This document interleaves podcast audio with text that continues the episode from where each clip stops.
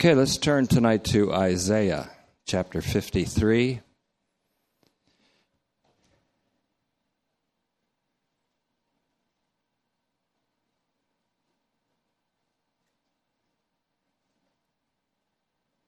Please welcome our crew from the Potter's Shed and from Lake Tahoe tonight, a, a double team.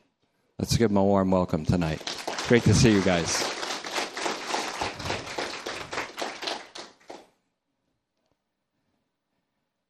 Don't worry, Bill. You won't get proud if you accept the applause. I saw you put your head down.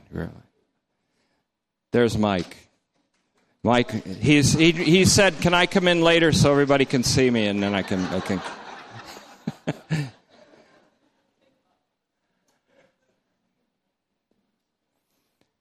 Not only Isaiah 53, but Romans chapter 5.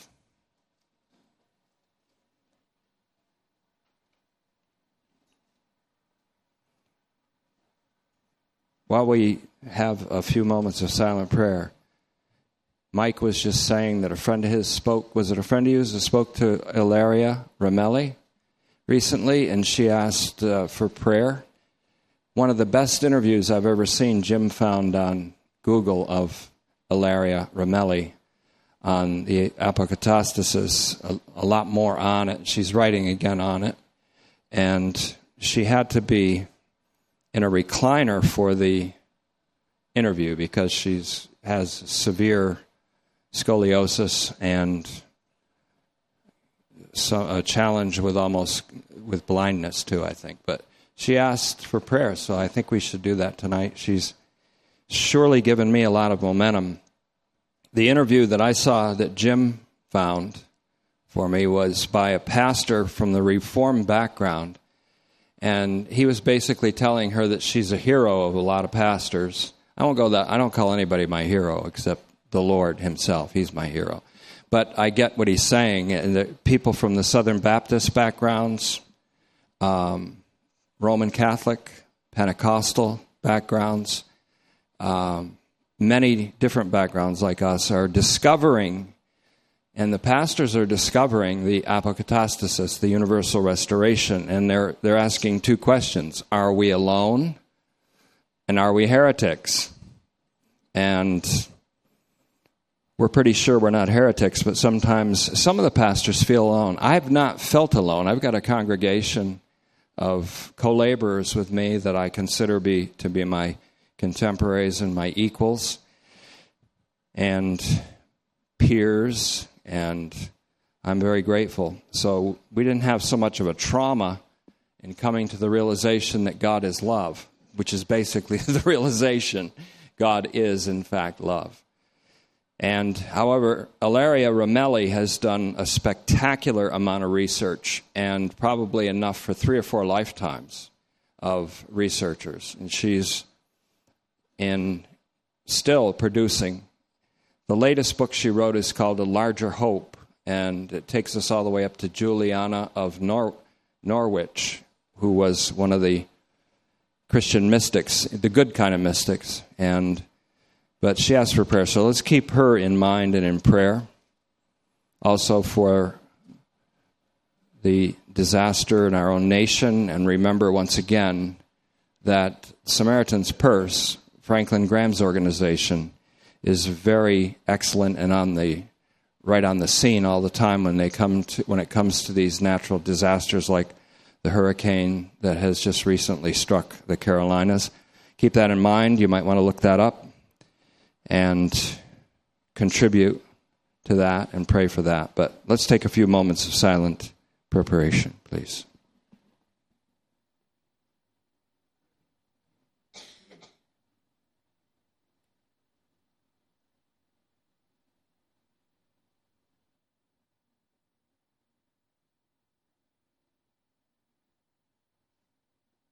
Father, we thank you for your remarkable faithfulness that is demonstrated in the gospel of the glory of your Son.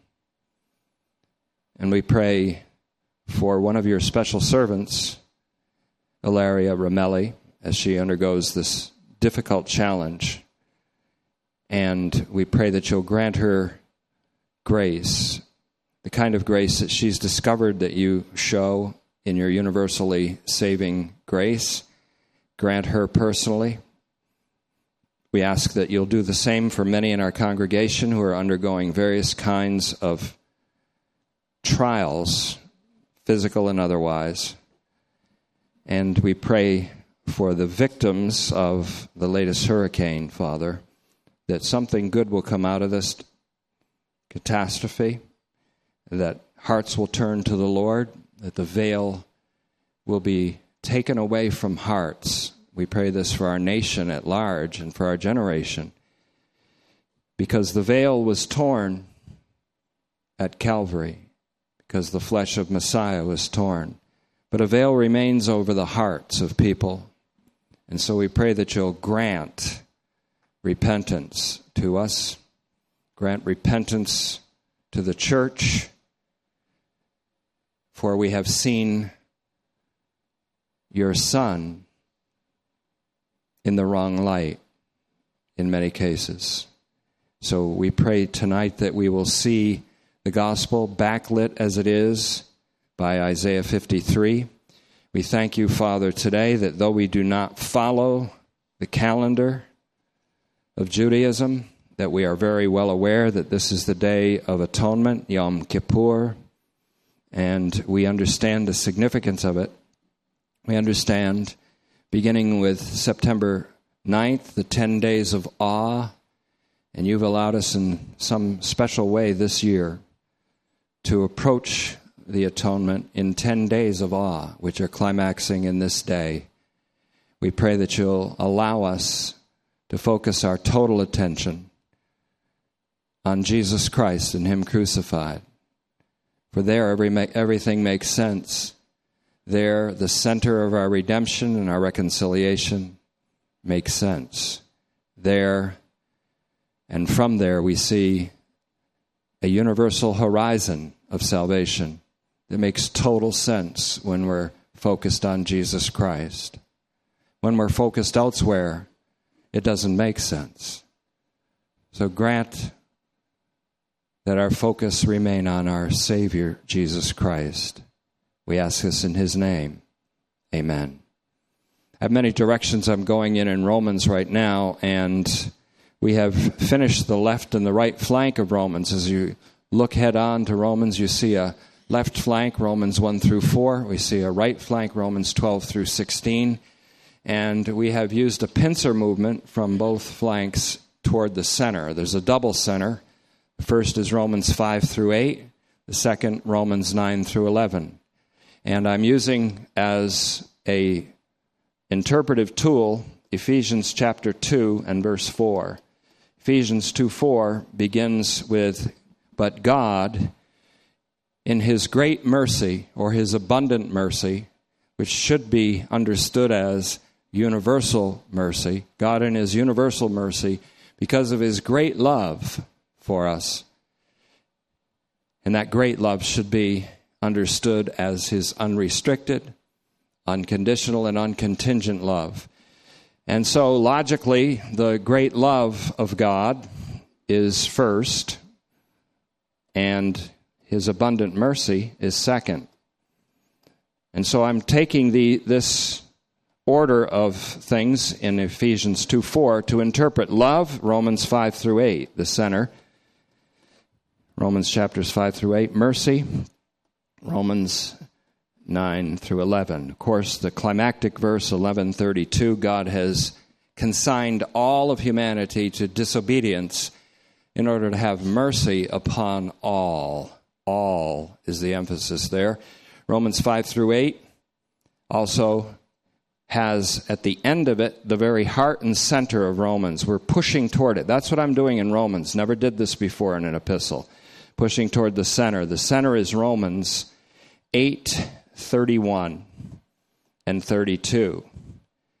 And that's actually the geographical center, just about, the topographical center, but it's the heart of hearts of the gospel because there it says that God is for us and he has given his son, not spared his son as he spared Isaac's Isaac, Abraham's son in Genesis 22 8, but freely gave him up for us all. God for us all is the heart and center of Romans towards which we are pushing. And the last word in that verse in Romans 8:32 is panton for all.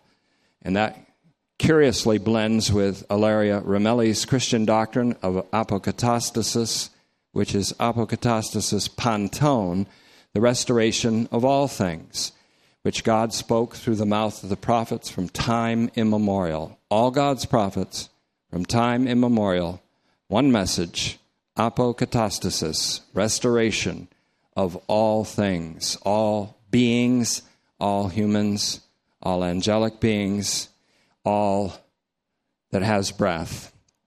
And so the last word we'll look at in Romans is panton, right in the center.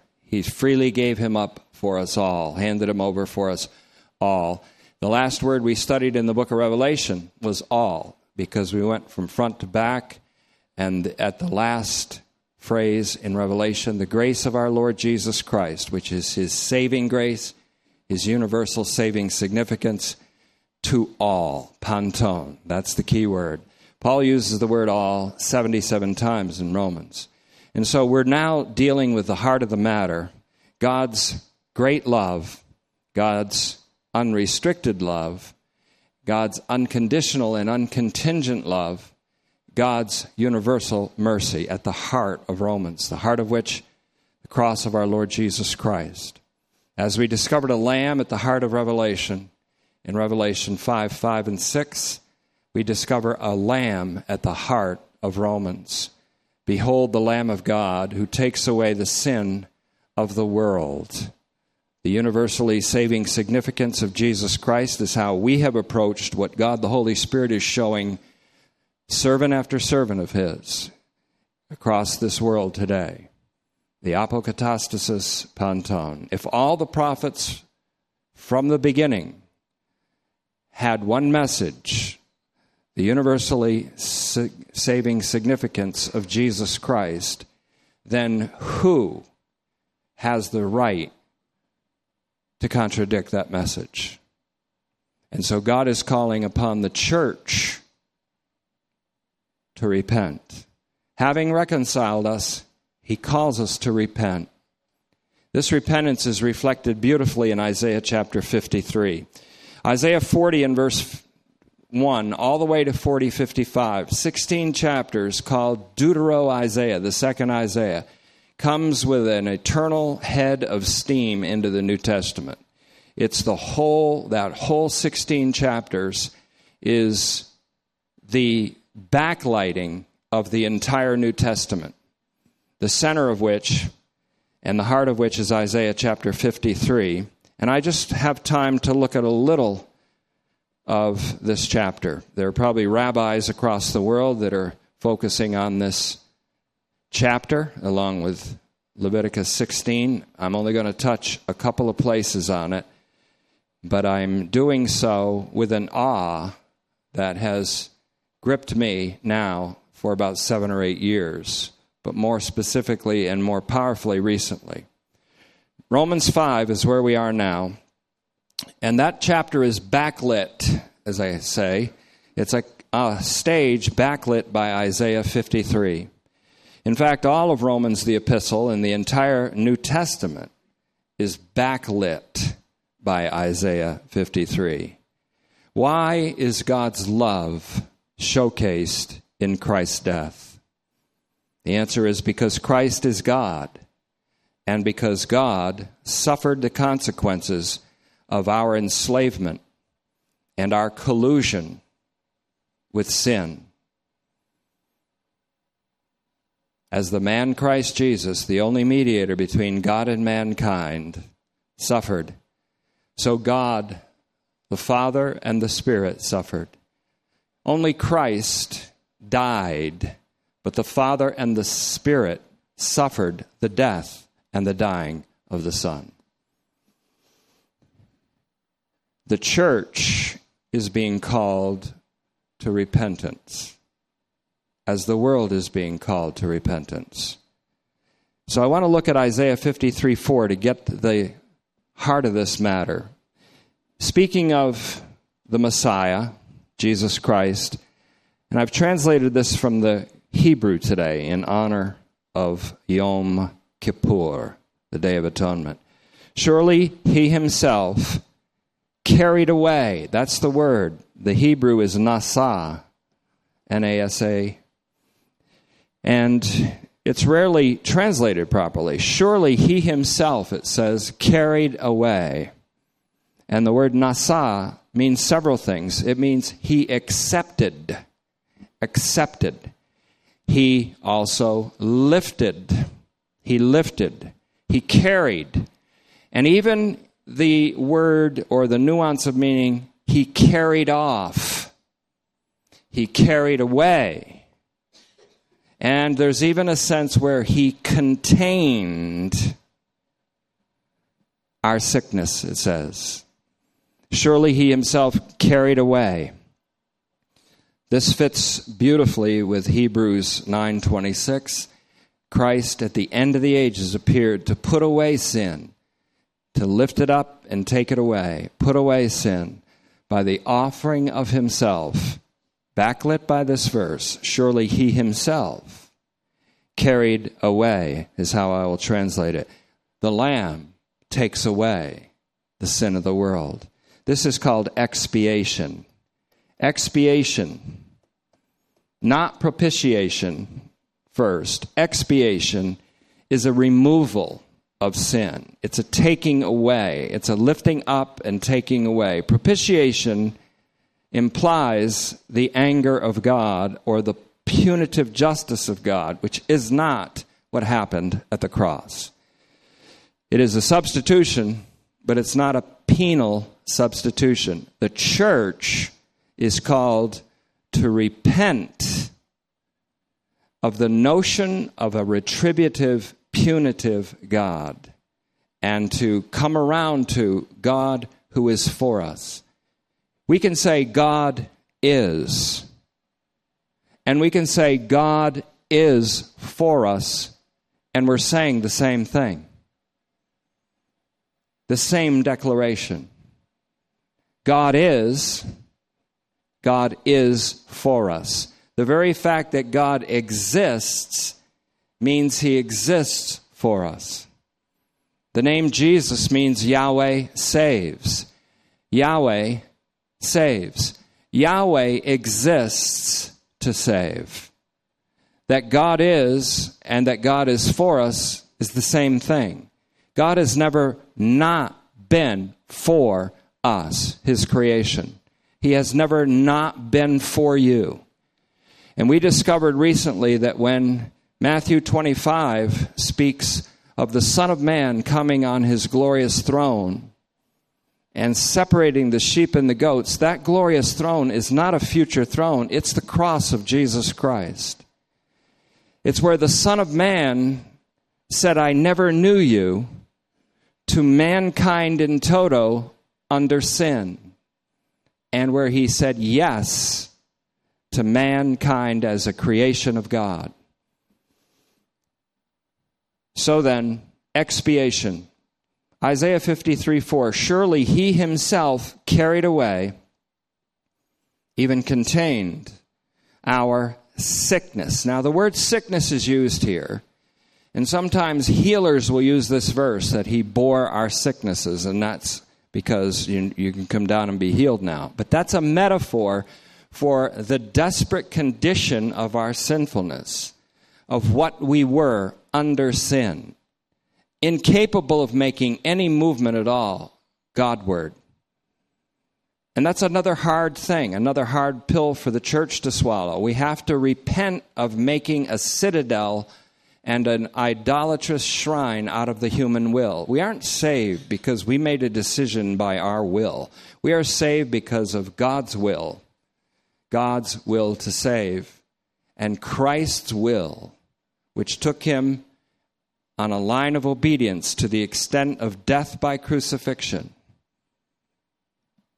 and resurrection as a result. Surely he himself carried away our sickness now, the NET note on this is very excellent because it says illness and pain stand by metonymy or metaphors for sin and its effects. He's speaking of sin and its effects here with the word sin, sin sickness. That's where we have Christus Medicus, Christ the great physician. The theme comes forward. Surely he himself carried away our sicknesses. In Isaiah 1 5, the scripture says, The whole head is sick, as God diagnosed Judah and all of humankind. The whole head is sick. And he interprets that to mean the whole head is sick with rebellion, and the whole heart is faint. And so, Isaiah 1 5 finds a partner here in 53 4. Surely he himself carried away our sickness. That's our desperate condition under sin, which is a double thing. First, we're under enslavement to sin. Second, we're in collusion. I like the word collusion because that's the big word lately in the news all the time. Collusion, collusion, collusion. It means complicity. It means willing, voluntary complicity with an enemy collusion. Sin, we were under sin, enslaved to it, and complicit with it.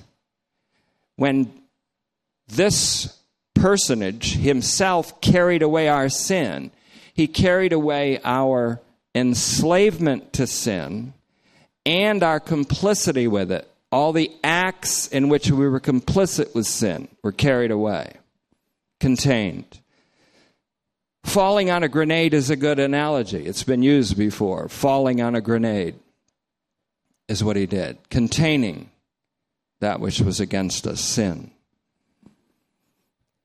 And he bore our pain. Pain here is makob, M A K O B in the Hebrew. Makob. I'm just giving the transliteration. Then it says, and here's where the repentance must come in. Yet we ourselves the prophet Isaiah, the second Isaiah, accounted him as stricken. There's a very strong poetic here. The word is naga, stricken and smitten, nacha.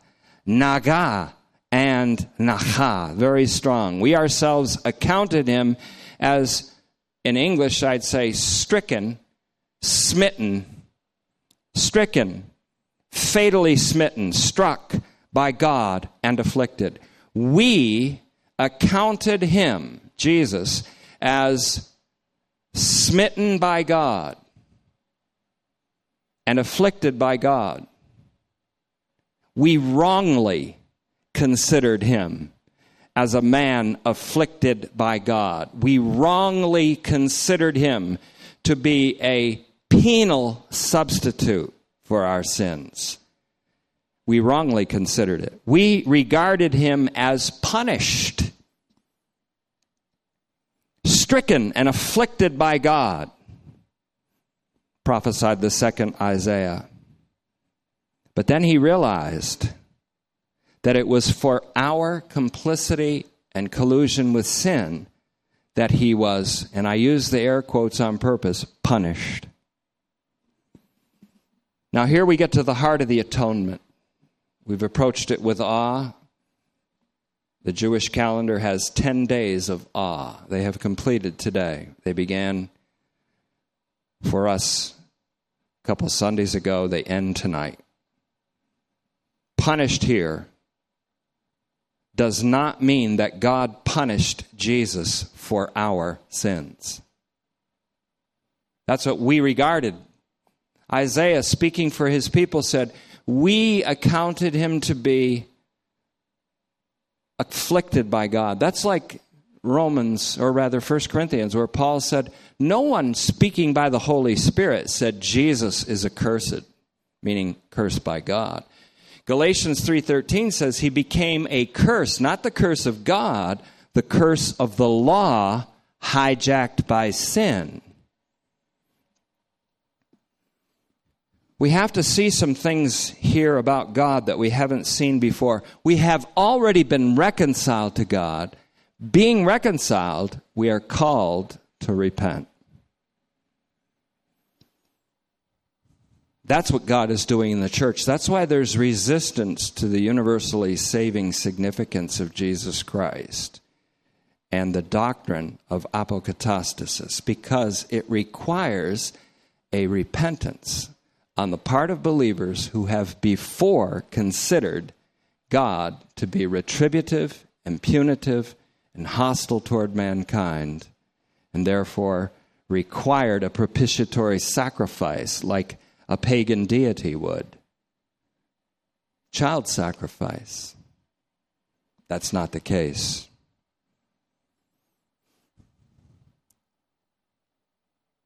Punished here doesn't even mean punished. It's the Greek word is paideuo, and it means a discipline. So he takes it out of the hospital, where sickness is the analogy, and he brings it into the school, where discipline is the analogy.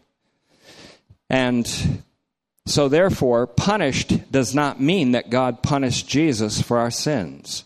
The triune God, that's the Father, Son, and Spirit, suffered in that Christ event at Calvary. Just as the man Christ Jesus suffered inconceivably. And this is where the other side gets it wrong. They want to take away the notion of penal substitution rightly. But then they take away the baby, they throw away the baby with the bathwater and take away substitution altogether. And that's wrong.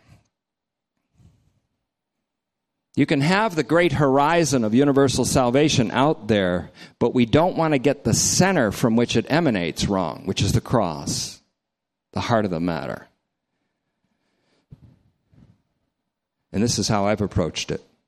The triune God suffered in the Christ event just as the man Christ Jesus suffered inconceivably.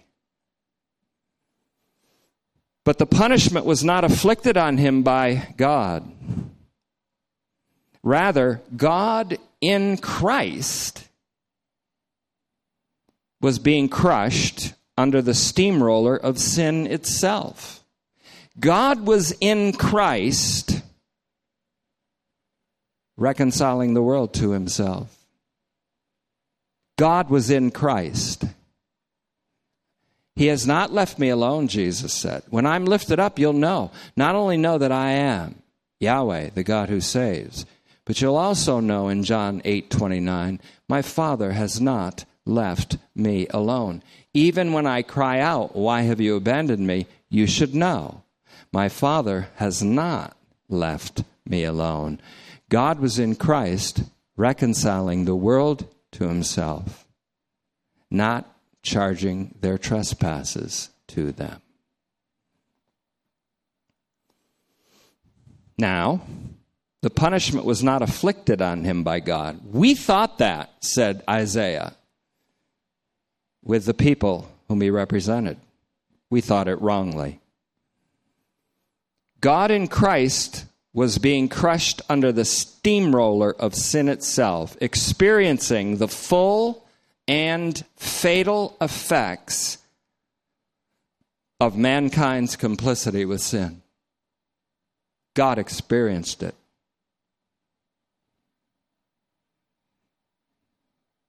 All the doctrines that say that God is up there with no, no emotion, no passion, no feeling are wrong. He felt he felt. He feels a passionate philanthropy for mankind, a passionate love for humankind. He feels this. He felt the pain and the suffering of experiencing the full and fatal effects of man's complicity with sin. This is the cup that Jesus drank to the dregs and with the dregs. This is the cup that he drank and he drank it with the very remains and dregs at the bottom of it. It was the cup of death that Paul called the wages of sin in Romans 6:23. The wages of sin. The wages of sin means the end result or the we could call it the ultimate harvest of sin's enslavement sin with a capital S I N because it's an apocalyptic, cosmic enslaver, as we're going to see more so when we get to Galatians. The ultimate harvest of sin's enslavement of the human race and of humanity's collusion with sin. There was an ultimate end to it called wages. It's the wages that sin pays. So, it is not God punishing, but God Himself enduring the incomprehensible. There's a word for you incomprehensible. I use it on purpose. The incomprehensible harvest of misery that sin leads to, endured by God. Again, not God punishing, God Himself enduring the incomprehensible harvest of misery that sin leads to. This is Yom Kippur. This is the meaning of the Day of Atonement, which we now regard with numberless days of worship and gratitude. Isaiah 53 5. But he was pierced through. Memories here of Revelation 1 7. Amen and yes and amen, he says. Every eye will see him, even those who pierced him. And that revelation itself is salvation. For all flesh shall see the salvation of God. The salvation of God is Yeshua, is Jesus. To see him is to be saved. He was pierced through because of our transgression. We viewed him as a man God was punishing for something wrong he must have done. But he was pierced through because of our transgression. He was crushed for our iniquity. The discipline that was needed for our shalom. Here's another metaphor. There's a picture of a school in which the students are disciplined in order to come to maturation or maturity. He experienced the discipline that was needed for our shalom, our peace. You see what I mean by backlighting Romans 5? Therefore, being justified by the faithfulness of Christ, we have shalom with God.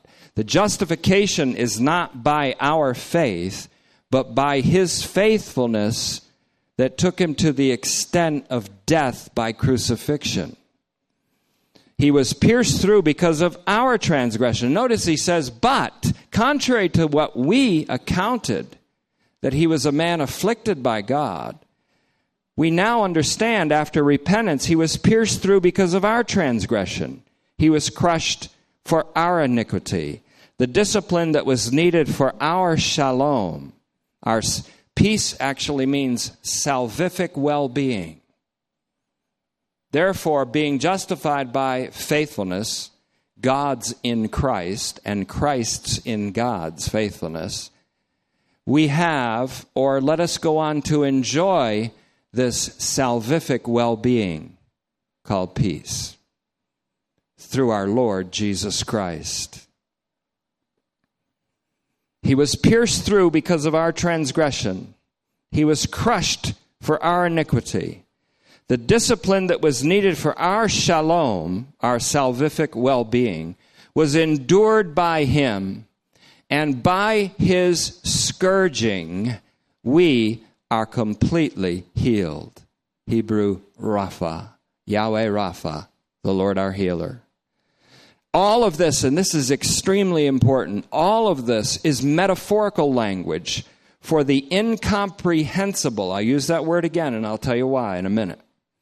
All of this metaphorical language is for the incomprehensible experience of Jesus as he endured the cross. It is not speaking of him literally being scourged, even though he was literally scourged before his crucifixion. The scourging here, though, is a metaphor for the incomprehensible, I use it on purpose, suffering that Jesus endured to secure our peace with God. Remember, God made peace by the blood of the cross of the Son of His love in order to reconcile everything in the heavens and earth to Him. Colossians 1:20. He endured incomprehensible suffering to secure our peace with God or our salvific well being, otherwise known as our reconciliation to God. And again, this goes directly to Romans 5 1 and identifies the faith by which we are rectified and by which we have peace with God. It is not our personal faith as we have learned. It is the faithfulness of the Lord Jesus Christ. And it is unto and through that specific and absolute death that his faithfulness took him. And that death is the wages that sin pays. The wages of sin is death, says Romans 6:23. This is all building to an insight. I'm not giving you insights, I'm building to an insight of the cross. The wages of sin is death, Romans 6:23.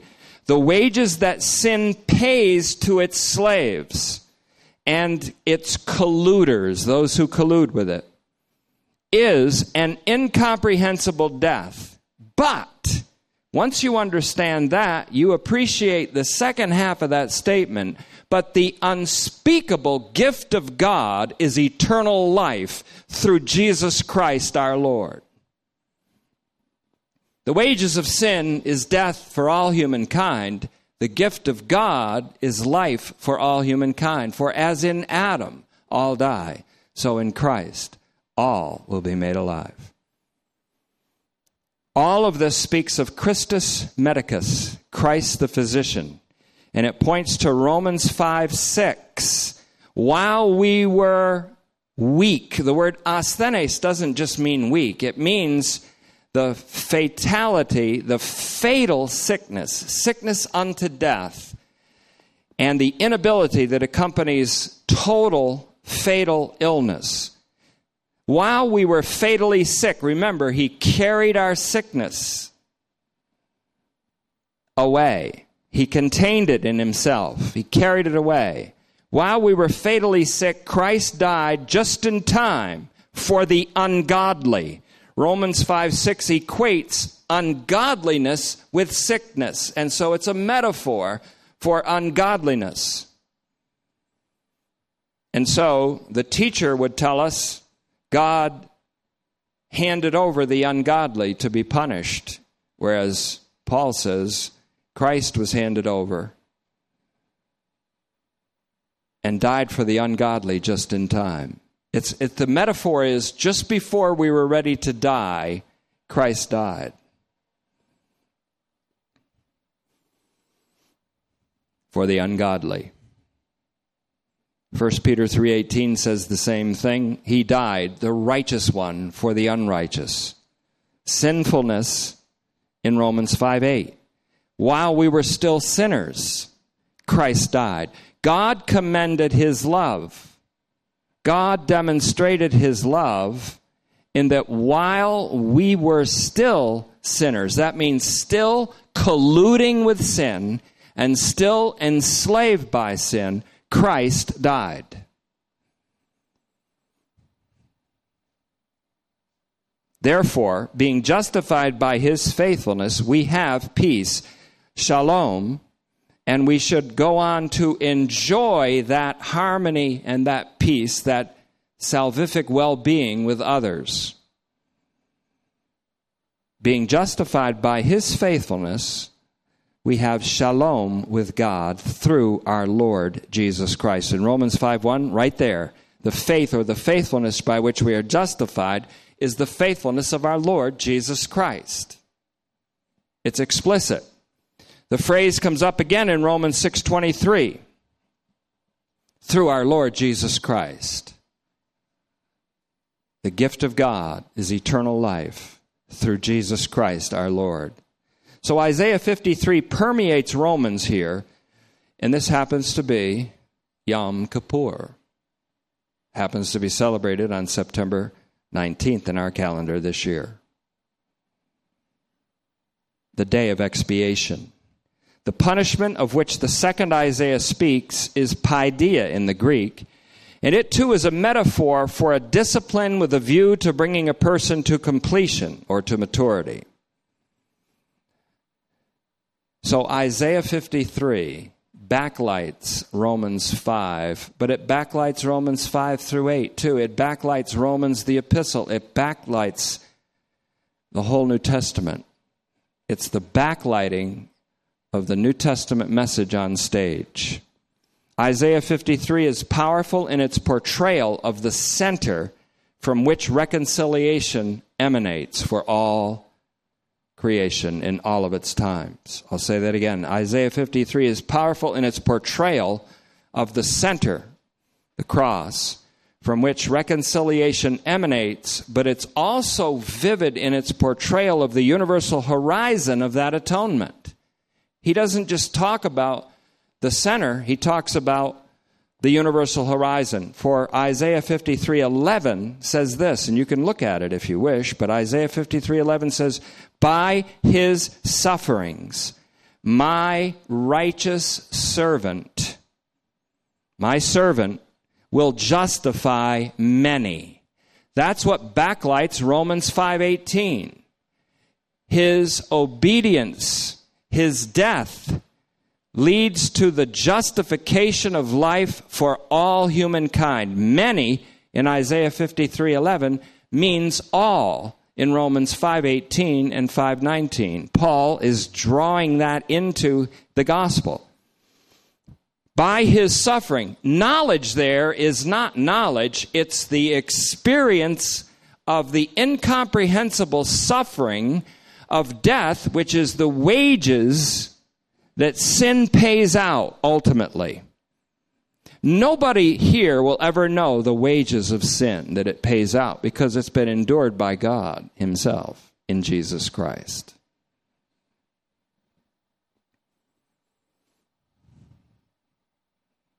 If you want to describe a hell, there it is.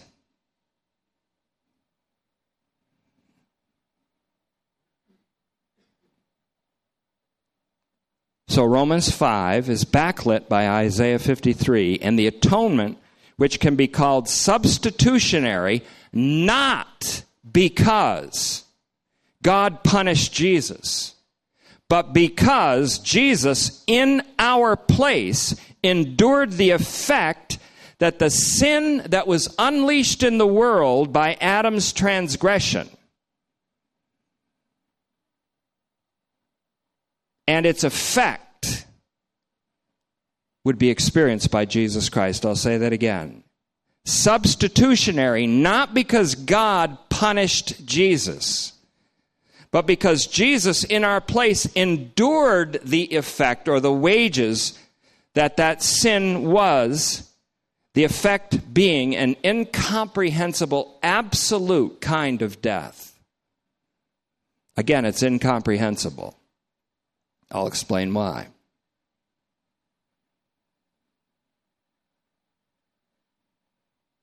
The death of Jesus, then, was the unfathomable judgment of God upon sin in the very flesh of his Son. This is not a penal substitution, which puts God's justice at the forefront of all of his actions.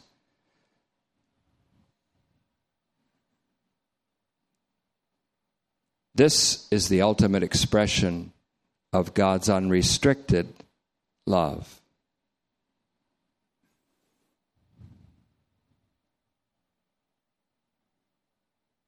The death of Jesus was not a penal substitution, but an act of incomprehensible love. I use that word again incomprehensible. The word incomprehensible is in play in recent messages, especially during the days of awe, because it indicates the nature of the gift of God.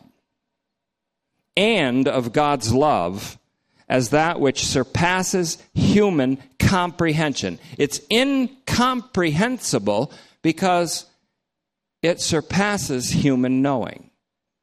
To know the love of Christ that surpasses human knowing. To know the love of Christ is to know an incomprehensible kind of love that can't be known by any human knowing and can only be known by the insight given by the Holy Spirit.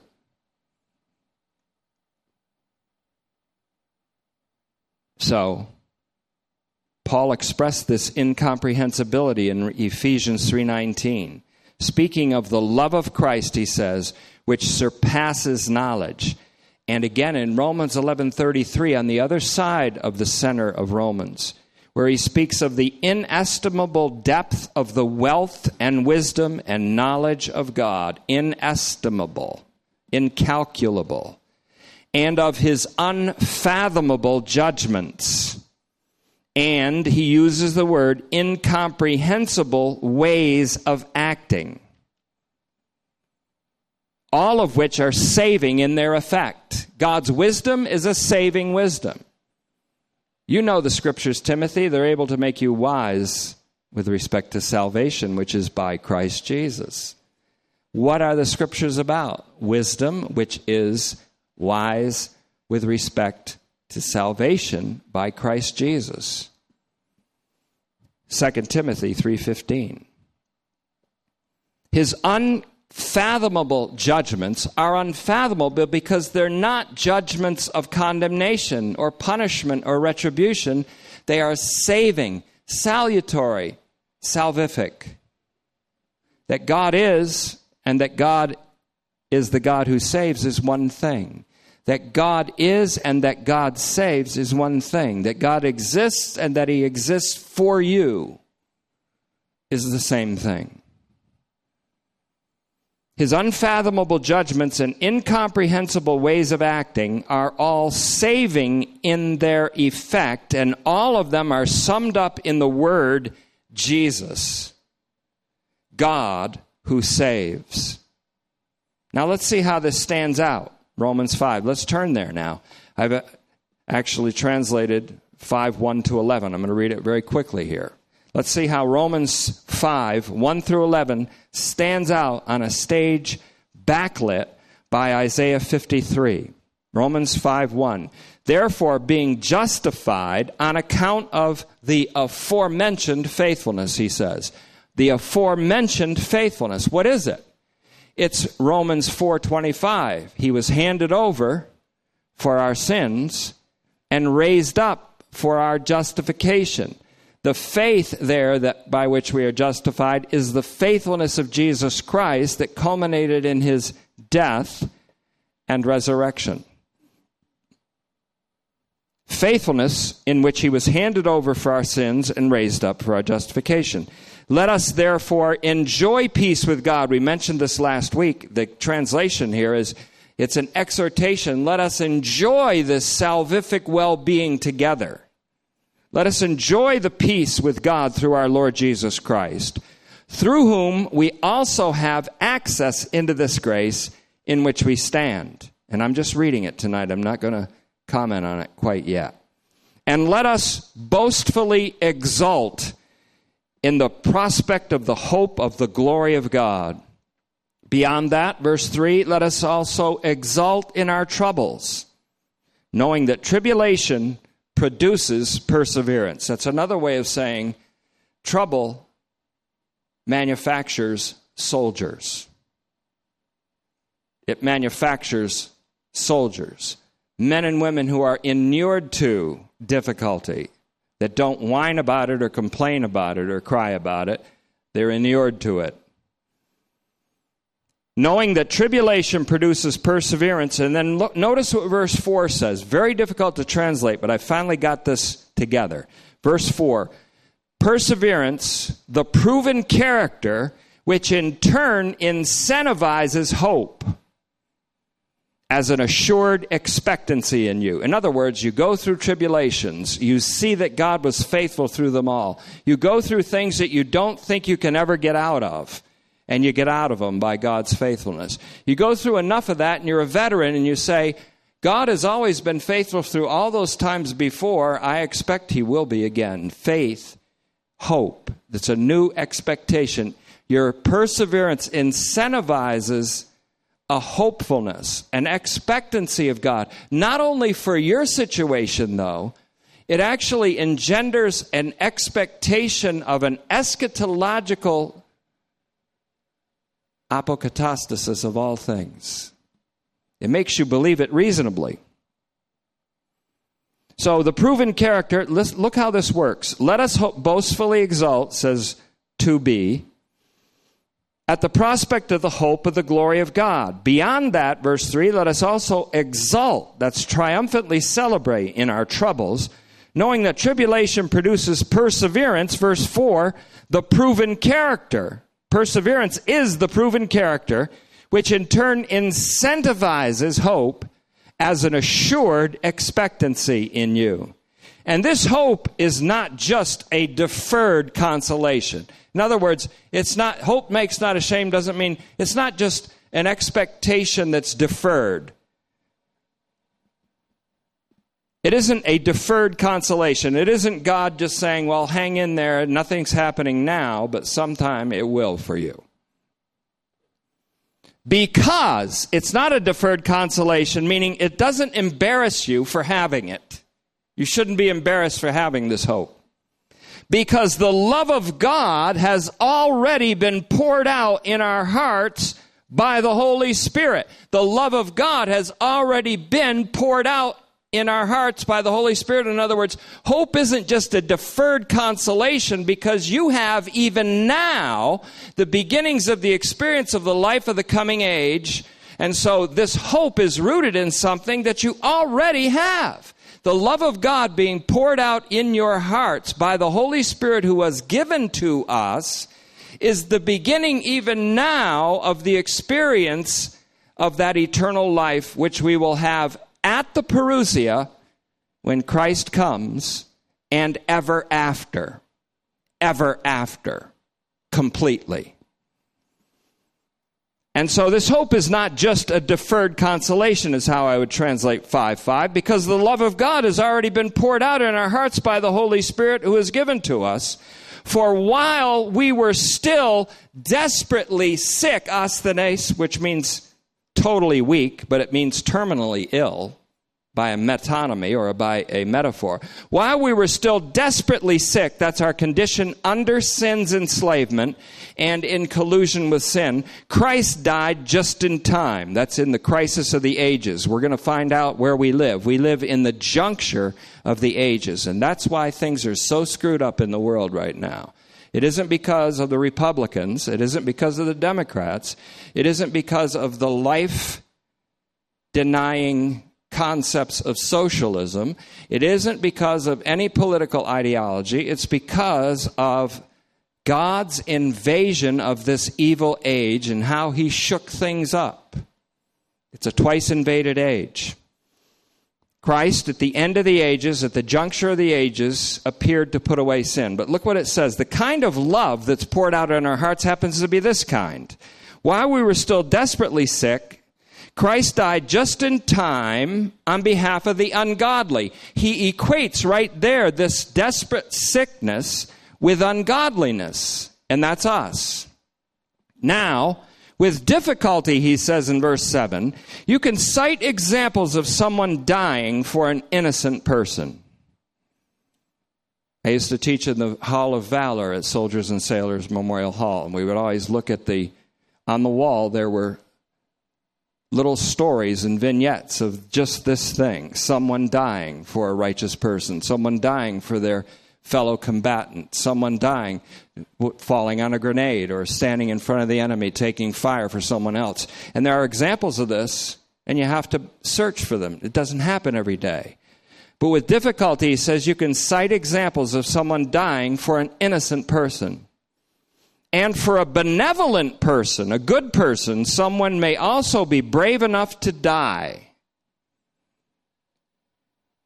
But look at verse 8. But God showcased his love for us in that while we were still enslaved by and colluding with sin, we have to understand that both. We were enslaved by it and colluding with it. And we used here is for the whole of the human race. God sees all of the human race at all time. He doesn't exist in a time. He stands astride all times simultaneously. He sees all of humankind in the activity in collusion with sin, and that's when Christ dies for the other. Christ died for us. That means both on behalf of us and in our place. Not in our place as the one punished for us, but in our place, enduring with God, the Father, and with the Spirit, the ultimate harvest of sin, where sin would have brought us finally and everlastingly to an incomprehensible, endless death. There's the substitution. He stands in for us instead of us in the sense that sin's ultimate harvest doesn't happen to us. Sin's ultimate wages are not paid to us. They are endured by God in Christ and by Christ in God. We have to get rid of this picture where Jesus is punished by an angry, retributive God. Retribution and anger never enters into God's, God's character and nature and essence and activity where you're concerned. God showcased his love for us in that while we were still enslaved by and colluding with sin, Christ died for us. Much more than, says verse 9, since we have now been justified by his blood. Why by his blood? Why does it say by faith in 5 1 and by his blood here? Is there a contradiction or does justified by faith mean Christ's faithfulness, which is the same as being justified by Christ's blood, which is the climax of his obedient faithfulness to God for us? Justified by his blood. It says, we will be saved from the aforementioned wrath. He says, the wrath. He goes all the way back to Romans 1:18, where the teacher says, well, the wrath of God is being revealed against all ungodliness and unrighteousness of men who suppress the truth and ungodliness. All of this wrath that he says is going to happen in a last judgment Paul says you can be sure being justified, rectified, set right by the blood of Christ, you can be all the more sure that you're going to be saved from that so called aforementioned wrath by his life. God showcased his love for us, says verse 8, in that while we were still enslaved by and colluding with sin, Christ died for us. Much more than, verse 9, since we have now been justified by his blood, we will be saved from the aforementioned wrath through him. Verse 10, for if while we were enemies, now it's not just sinners, now we're full fledged enemies. Our hostility against God it's our hostility. While we were enemies, we were reconciled to God while we were enemies. It doesn't say when we believed, it says while we were enemies, we were reconciled to God. While we were enemies. It sounds a little like Ephesians 2 4, but God, in His great mercy, because of His abundant love, by grace you have been saved. Uncontingent grace. Grace that didn't have to meet with a response in you. The response was in Jesus Christ. The faithfulness was in Jesus Christ. So, while you were dead in trespasses and sins, God made you alive in Christ. By grace, you, that's what I mean by grace you are saved. By grace you are saved. While we were yet enemies, we were reconciled. While we were yet enemies. It doesn't say when we believed we were reconciled. It says while we were actively hostile and colluding with the sin that enslaved us, we were reconciled. You see where I mean? The church has to repent of any notion of it having some contingency in itself, something in me. If it's not my merit, it's my decision, by golly. No, it isn't your decision.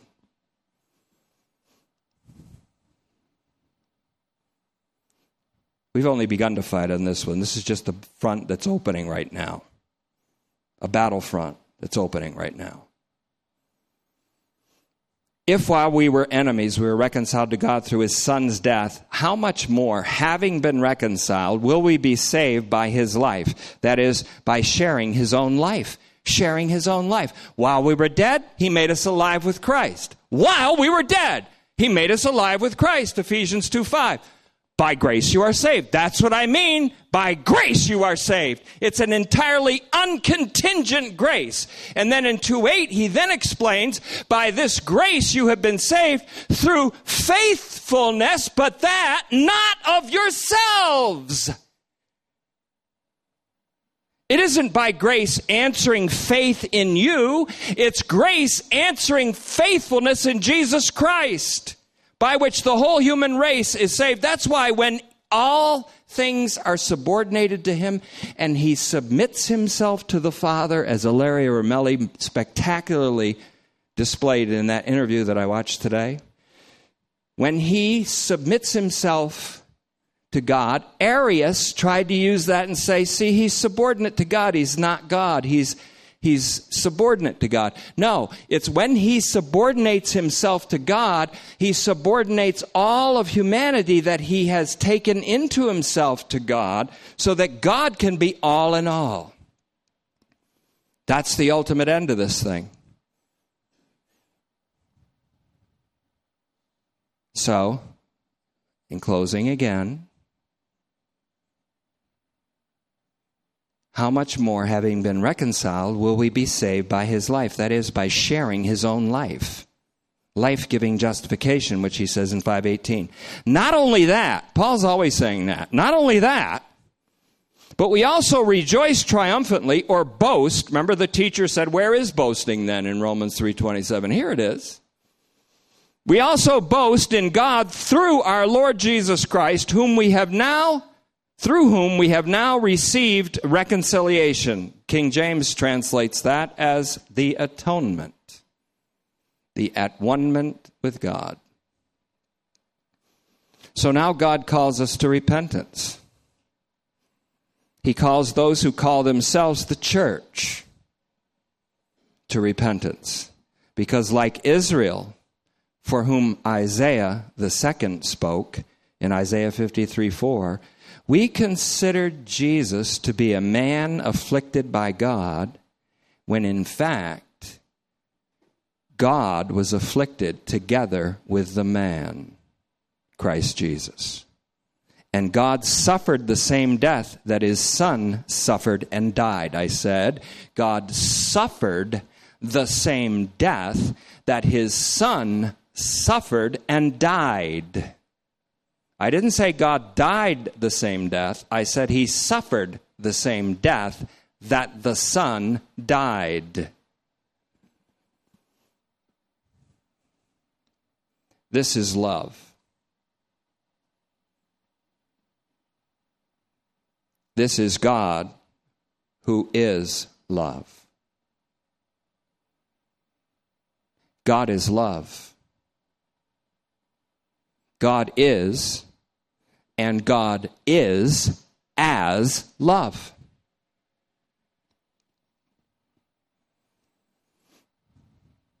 God exists, and God exists to save. Love is God's will to save.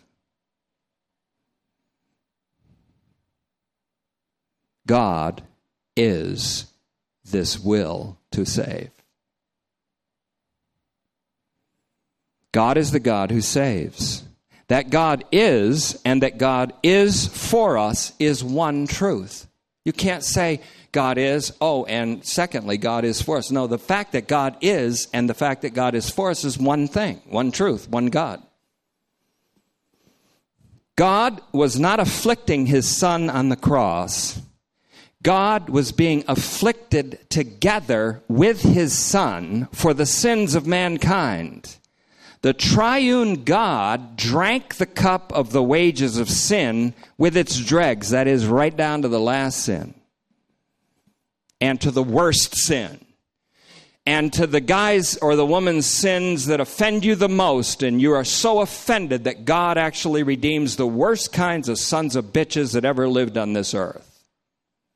And that he redeems angels is even more shocking to people.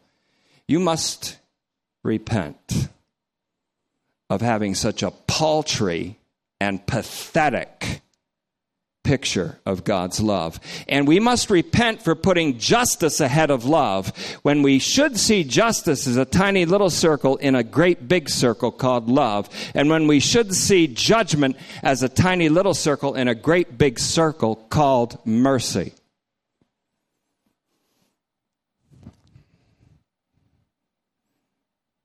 And unless the apokatastasis panton crowd gets this center together, they're going to be dislodged and always wondering where they are, wandering in the wilderness somewhere, looking for answers somewhere. So finally, because this love, expressed and exhibited on Calvary, is poured out in our hearts, then we know that our hope, our expectation of the glorious deliverance of all of creation, and of all of humanity in all of its times is a guaranteed certainty. If this love is in your heart, you know.